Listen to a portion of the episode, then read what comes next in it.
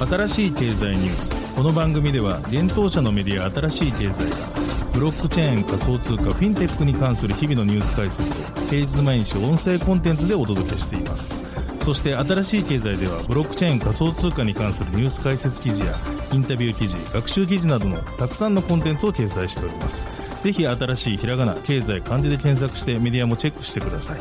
そして LINE 公式アカウントではメディアの更新情報を配信しております。 LINE 公式アカウントにもぜひご登録ください。この番組は株式会社フィナンシェの提供でお送りします。フィナンシェはスポーツチームやエンタメプロジェクト、DAO などのトークンを購入して支援ができる新しいクラウドファンディングサービスです。サッカー、J リーグ、野球、バスケなどのプロスポーツチームをはじめ、映画やアイドル、インフルエンサーなど100以上のプロジェクトのトークンがフィナンシェで購入できます。さらにトークン購入者はプロジェクトに応じたキャンペーンの参加や NFT などの特典も。ぜひ iOS や Android でフィナンシェのスマホアプリを入れて新たな応援体験を味わってください。あなたの夢がみんなの財産になるフィナンシェ。現当社新しい経済編集部の大塚です。高橋です。はい、本日は6月の21日水曜日です。今日のニュースいきましょう。ドイツ銀行が暗号資産カストディライセンス申請、法人部門の増収図る報道。ポリゴンラボ、ポリゴン POS を ZK EVM バリディウムにアップグレードする提案公開。アメリカジェミナイ、アジア太平洋地域の市場への拡大計画を発表。米デジタル資産取引所 EDX マーケッツが運営開始、シタデルやフィデリティら設立。コインチェック、OMG ネットワーク上場廃止へ。 GMO コイン、OMG 取扱い廃止と NEM 一部サービス終了へ。 INX が米リパブリックと提携、資産トークン化で。アクセンチュアが Web3 企業パルフィンに戦略的投資。バイナンス、ライトニングネットワークのノード運営開始。BNB チェーン、オプティミズム技術基盤の L2 テストネットをリリース。イーサリアム開発者、バリデーターのステーキング上限を32イーサから引き上げ提案。コスモスのコスモスハブにて弁護士雇用が議題に、SEC の証券指摘受け。一つ目のニュースはドイツ銀行が暗号資産カストディライセンス申請というニュースです。ドイツメガバンクのドイツ銀行が同国の金融規制当局である連邦金融監督庁バフィンへデジタル資産のカストディライセンスを申請したようです。ブルームバーグが6月20日に報じました。このライセンスを取得すればドイツ銀行は暗号資産を含むデジタル資産のカストディサービスを同国にて提供できるようになります。報道によればドイツ銀行の商業銀行部門を統括するデビッド・リン氏が6月20日の会見で、私たちはデジタル資産とカストディのビジネスを強化しているとコメントし、バフィンへライセンス申請を行ったことを明かしたということです。またリン氏はカストディサービスの提供を同行のコーポレートバンクの手数料収入を増やすための広範な戦略の一つだと説明したということです。なおドイツ銀行は2020年年末からカストディサービス提供を計画していました。また同年12月に世界経済フォーラムが公開したレポートにて、金融商品とサービスのユースケースとしてドイツ銀行デジタルアセットカストディが紹介されていました。このレポートでドイツ銀行デジタルアセットカストディは税務処理、ファンド管理、レンディング、ステーキング、ボーディングなどを付加価値として提供する予定であることも記載がされていました。またビジネスモデルとしてはカストディ手数料による収益とし、トークン化手数料と取引手数料についても収益化する予定と伝えられていました。今回のカストディライセンス申請の動きにより、ドイツ銀行の投資部門である DWS グループにおいてもデジタル資産関連商品から得られる収入も拡大する可能性があるといいます。DWS グループは今年4月26日、暗号資産運用会社ギャラクシーデジタルと戦略的パートナーシップを締結、欧州でデジタル資産の上場取引商品 ETP を開発していくと発表しています。続いてのニュースはポリゴン POS チェーンをアップデートする提案が公開というニュースです。ポリゴンラボがポリゴンのフラッグシップブロックチェーンポリゴン POS をゼロ知識証明を活用した ZK EVM バリディウムにアップグレードする提案を6月20日に公開しました。ポリゴン POS は現在独自のバリデーターによって保護されており、イーサリアムのサイドチェーンとして稼働しています。提案通りにポリゴン POS が ZK EVM バリディウムにアップグレードされることにより、イーサリアムの L2 ネットワークとして稼働することになるといいます。ただし、ポリゴンラボが開発したイーサリアム L2 ネットワーク、ポリゴン ZK EVM に用いられるようなロールアップは ZK EVM バリディウムには採用されないということです。ZK EVM バリディウムで採用される検証方法バリディウムでは、ゼロ知識証明活用によりロールアップと同等のセキュリティを持ったまま、手数料の大幅削減とスケーラビリティ拡張性向上が実現できるということです。ロールアップではイーサリアムに取引データを公開することでスループット、一定時間内に処理される情報量が制限されるところ、バリディウムにおいてはトランザクションデータをオフチェーンに管理することで取引データを保存するためのブロックスペースを消費しないためということです。なおロールアップとは元となるブロックチェーンのセキュリティなどを活用しながらガス代やネットワークの混雑解消を図るスケーリングソリューションです。ポリゴンラボによると、このアップグレードが実施されてもユーザーや開発者のユーザーエクスペリエンスが変更されることなく、ポリゴン POS と同様に ZK EVM バリディウムを利用できるということです。またスマートコントラクトの更新も必要なく、バリデーターがステーキングするトークンも以前と変わらずマティックのままになるということです。この提案はコミュニティからの同意が集まった後、正式に PIP ポリゴン改善提案として提案され、ガバナンスが行われるといいます。これが合意された場合、2024年第1四半期までにメインネット上でアップグレードが実施される可能性があるということです。ちなみに今回の提案は6月13日に発表したポリゴンの新しいロードマップ、ポリゴン 2.0 の一環であり、先週予告されていたポリゴン 2.0 におけるポリゴン POS での対応の発表にあたるものということです。なお、ポリゴン 2.0 についての発表は4週にわたって行われることが発表されており、日本時間6月26日には次の発表であるアーキテクチャとスタックについてが行われる予定です。続いてのニュースは、ジェミナイが APEC 市場への拡大計画を発表というニュースです。ウィンクルボス兄弟が運営する暗号資産取引所のジェミナイがアジア太平洋地域 APEC 市場への拡大計画を6月19日に発表しました。その計画によると、シンガポールオフィスをジェミナイの APEC 事業のハブとして機能させるということです。そのために今後12ヶ月でシンガポールオフィスの従業員数を100名以上に増員する予定だといいます。また今回の APEC 拡大は、今年4月にジェミナイが発表したインドへの開発拠点の新設も含まれるということです。この開発拠点はジェミナイにおいて米国に次ぐ規模の開発センターになる予定ということです。なお APEC 拠点の CEO としてプラブジット・ティワナ氏が4月に指名されています。同氏はジェミナイのグローバル CTO の職も兼務するといいます。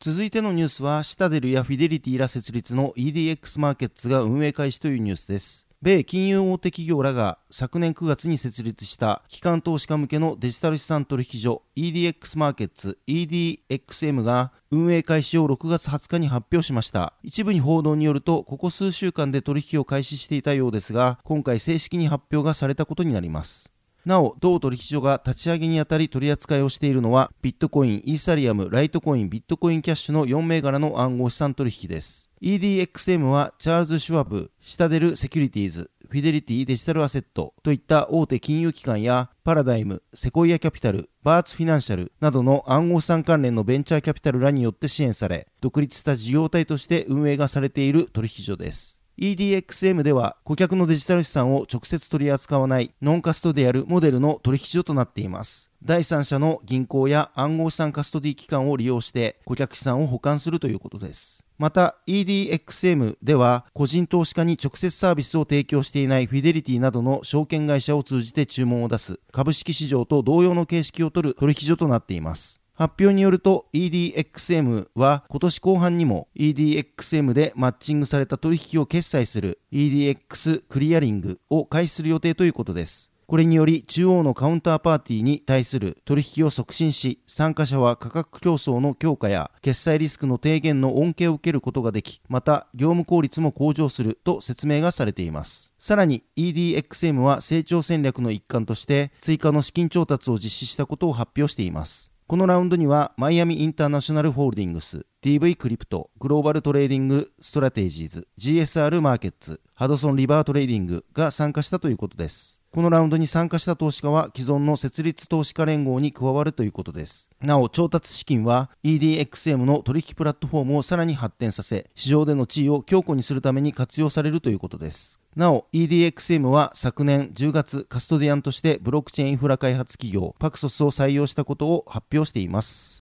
続いてのニュースはコインチェックが OMG の取扱い廃止へというニュースです。国内暗号資産取引所コインチェックが暗号資産 OMG の取扱い廃止予定を6月20日に発表しました。コインチェックは取扱い廃止理由を OMG ネットワークにおけるプロジェクトの継続性等を総合的に検討した結果、お客様に安定したサービスを提供し続けることが難しいと判断したと伝えています。取扱い廃止のスケジュールとして、販売所での取扱いは7月20日14時、取引所取扱いは7月24日14時、外部への送金は7月25日14時、外部からの受け取りは6月21日14時で停止するということです。また、コインチェック積立における新規積立申し込み及び積立は6月21日14時、コインチェック貸し暗号資産サービスにおける新規貸付申請及び貸付は7月20日14時、コインチェック NFT における利用は6月21日16時をもって停止するということです。なお、コインチェックでは今回の発表と同日に暗号資産代及びメーカーの取扱いを開始しています。コインチェックでは代及びメーカー取扱い、そして OMG 取扱い廃止により合計で22銘柄の暗号資産を取り扱うことになる予定です。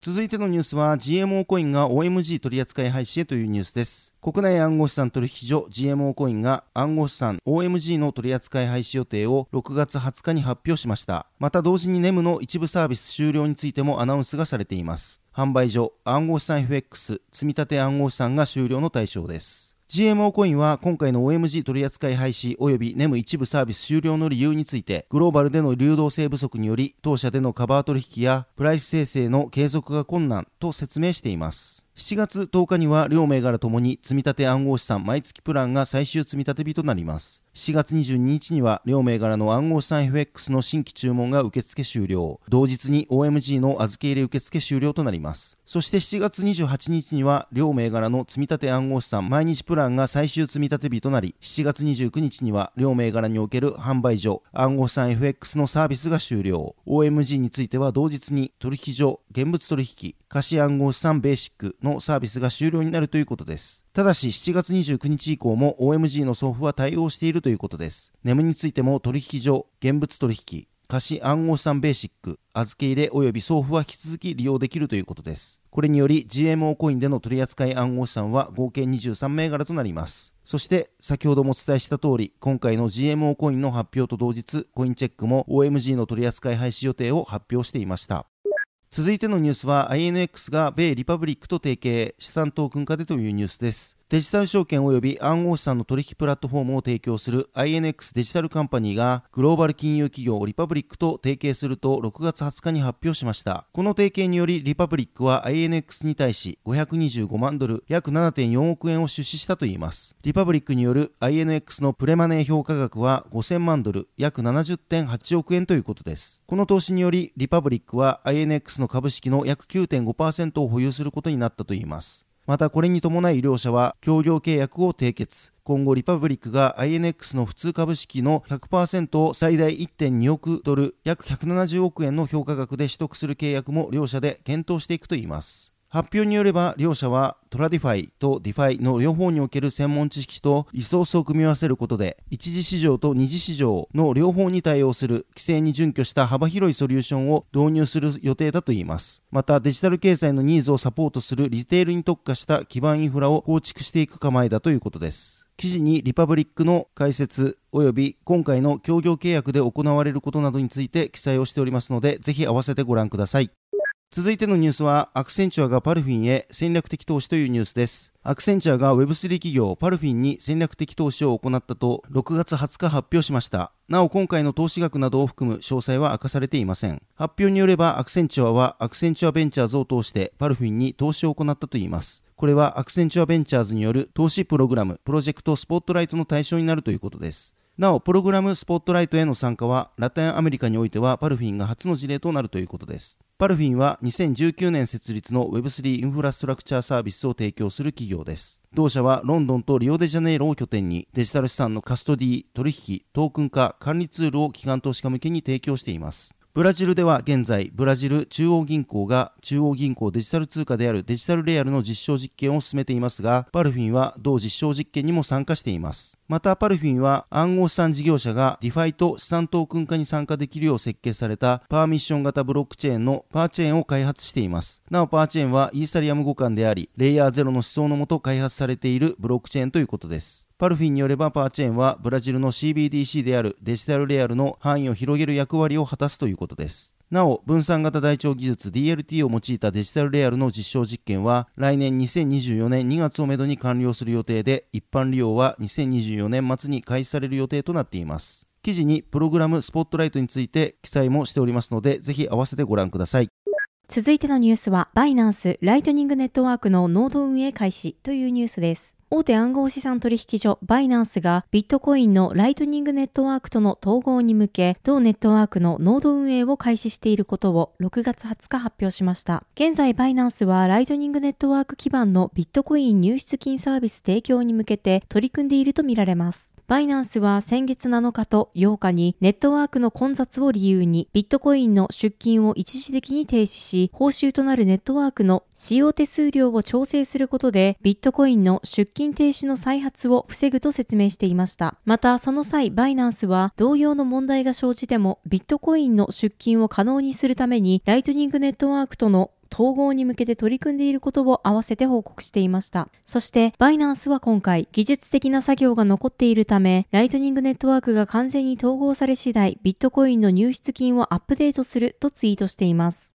続いてのニュースは BNB チェーンオプティミズム技術基盤のレイヤー2テストネットをリリースというニュースです。大手暗号資産取引所バイナンス提供のブロックチェーンである BNB チェーンがレイヤー2ネットワーク OPBNB のテストネットを6月19日にリリースしました。OPBNB はイーサリアムのレイヤー2スケーリングソリューションであるオプティミズムの技術に基づいたイーサリアム仮想マシーン互換のレイヤー2ブロックチェーンとのことです。OPBNB ではオプティミズムが提供するオプティミスティックロールアップを採用したオープンソースのソフトウェアセット OP スタックを基盤に開発されています。なお、ロールアップとは元となるブロックチェーンのセキュリティなどを活用しながらガス代やネットワークの混雑解消を図るスケーリングソリューションです。また OPBNB は EVM 互換であるため、既存の分散型アプリケーション開発者がこれまで使用してきた知識やツールを用いて OPBNB でスマートコントラクトを作成できるというわけです。BNB チェーンの開発者によると OPBNB テストネットで1秒あたりに処理されるトランザクション数は4000トランザクションであり、トランザクションあたりの目標平均コストは $0.005 ドルとなるといいます。このトランザクション数はイーサリアムレイヤー2スケーリングソリューションのアービトラムなどと同様で BNB チェーンの2倍、イーサリアムの130倍以上です。なお、イーサリアムのレイヤー2スケーリングソリューションで利用されるロールアップは、今回のオプティミスティックロールアップのほか、ゼロ知識証明の技術を活用した ZK ロールアップの2種類があります。BNB チェーンは今年9月、ZK ロールアップを活用したレイヤー2ネットワークの ZKBNB のテストネットをリリースしています。続いてのニュースはイーサリアムバリデーターのステーキング上限引き上げ提案というニュースです。イーサリアムの1バリデーターあたりのイーサステーキング上限の引き上げが検討されています。6月16日に行われた開発者会議コンセンサスレイヤーミーティング111にて議題に上がりました。なお、同会議はイーサリアムのノードクライアントであるコンセンサス層についての議論をするために行われました。今回はイーサリアムの次期アップグレードデン君のうちコンセンサス層のアップグレードデネブの内容が決定。なお、実行層のアップグレードカン君の内容については6月8日に開かれた会議で決定しています。イーサリアムではフルバリデーターとなるため32イーサをステーキングする必要があります。また1バリデーターあたりのステーキング額の上限は必要額と同様に32イーサとなっています。なお、今回提案されたのは32イーサから2048イーサまで64倍の引き上げです。ただし最小ステーキング額は引き続き32イーサとなっています。ステーキング上限が32イーサに設定されていることは、バリデーターの数を増やし、分散性を向上させることに貢献しています。しかし、ステーキング報酬は受け取るたびにノードに紐づいたアドレスとは別のアドレスに送金する必要があることや、大量のノードを管理する手間がかかりすぎてしまうという問題があります。ステーキング上限の引き上げはイーサリアムの主要な開発者の一人であるマイケル・ノイダー氏によって提案されたものです。同氏によると、この変更は最終的に単一のイーサリアムスロット内でファイナリティを行えるようになり、ネットワークの効率を向上するメリットがあるといいます。しかし、二重認証や提案が発生した際に罰金を課す機能、スラッシュで課せられる罰金が高額になってしまい、意図でない場合にも大きな損失を生む可能性があるというリスクを抱えており、引き続き議論が進められている状況です。ちなみに現在のイーサリアムのバリデーター数は約62万あり、全体では約1980万イーサがステーキングされています。続いてのニュースは、コスモスのコスモスハブにて弁護士費用が議題に SEC の証券指摘受けというニュースです。コスモスネットワークの中心となるブロックチェーンコスモスハブのフォーラムにて弁護士を雇う提案が持ち上がっています。この動きは米証券取引委員会 SEC がコスモスハブのネイティブトークンであるアトムを有価証券であると指摘したことを受けてのことです。コミュニティではアトムが有価証券であるという敷地の判断をする場合、裁判所の判断が必要であり、そのために弁護士を雇う必要があるのではないかという議論が6月12日より行われています。なお、同提案は現在のところ草案作成及び議論を進めている段階であり、コミュニティ投票などは行われていません。投票の中でコミュニティメンバーのロボマクボゴ氏は、バイナンス訴訟のいずれかの申し立てがアトムが証券であるという裁判所の判断を要求するのであれば、裁判所の判断はコスモスハブと当然アトムに遠大な影響を与えるかもしれないと発言。もしそうなった場合、コスモスハブは独自の防衛策を取る機会が現状においてほぼないとコミュニティでは見られています。そのため同氏は、コスモスハブは弁護士を持つべきなのだ、弁護士や法律事務所は介入を試みるかどうか、どの程度まで介入するかについてコスモスハブに助言するのに最適な存在となるだろうと述べ、機会に備えて弁護士を待機させておくことはハブの運命を左右する可能性のある訴訟においてコスモスハブの声を確実に届けるという意味で私たちにとって大きなメリットとなるとコメントしています。また J フラワーズ515氏は、 SEC によるバイナンス訴訟の本質的な部分はバイナンスが証券を販売したことを証明することである、よって SEC はリストアップした暗号資産のうち少なくとも一つが証券であることを証明しなければならないと述べています。続けて同氏は、コスモスハブ自体が弁護する必要はないのではないかとの考えを述べ、もし弁護士を立てるとすればコスモスのインフラストラクチャの開発運営を支援するインターチェーン財団がそうするだろうとコメントしています。しかし一方で、弁護士を雇うことで中央集権化や規制上の懸念が生じるのではないかという懸念の声もコミュニティでは上がっています。これに対しリル D 氏は、弁護士を雇ったからといって中央集権化されるわけでもなく標的にされるわけでもない、事実アトムは間接的ではあるがすでに SEC 訴訟の対象になっているとコメント。続けて、もしコスモスハブがアトム経済圏計画を追求し続けるつもりなら、他人のお金を使った実質的で複雑な商業的取り決めやハブのコンプライアンス要件や規制への露出の可能性についてステーカーに助言する弁護士または法律事務所が絶対に必要だと主張しました。また同氏は、弁護士や法的審査が非常に非効率的であることは間違いないが、私たちのプロジェクトに最も安全性をもたらすものでもあるとコメントしています。 SEC は大手暗号資産取引所であるバイナンスとコインベースに対し、未登録のブローカーであると今年5日と6日に2日続けて提訴を行いました。両取引所への訴状では、それぞれが取り扱う複数の暗号資産が未登録の有価証券として指摘されました。その中にアトムもリストアップされていました。この動きを受け、米投資アプリ運営のロビンフッドは6月12日、ソラナ、ポリゴン、エイダの3銘柄の上場廃止を発表したほか、取引投資プラットフォームのイートロが13日にアルゴランド、ディセントラランド、ダッシュ、ポリゴンの4銘柄について米国居住者ユーザーを対象に取引制限することを予告。そして16日には米デジタル資産サービス企業バックトがソラナ、ポリゴン、エイダの3銘柄について上場廃止予定であることを米フォーチューン紙へ明かしていました。なお、バイナンスとコインベースに対して有価証券であると SEC が今回指摘した暗号資産については記事の方で詳しく記載しておりますので、そちらも合わせてご覧ください。はい、本日のニュースは以上となります。このように私たち新しい経済編集部ではブロックチェーン暗号資産に関するニュースを平日毎日ラジオで配信をしております。本日ご紹介したニュースはすべてサイトの方に上がっております。ぜひサイトの方も見に来てください。新しいひらがな、経済漢字で検索して見に来ていただければと思います。それでは本日はありがとうございました。ありがとうございました。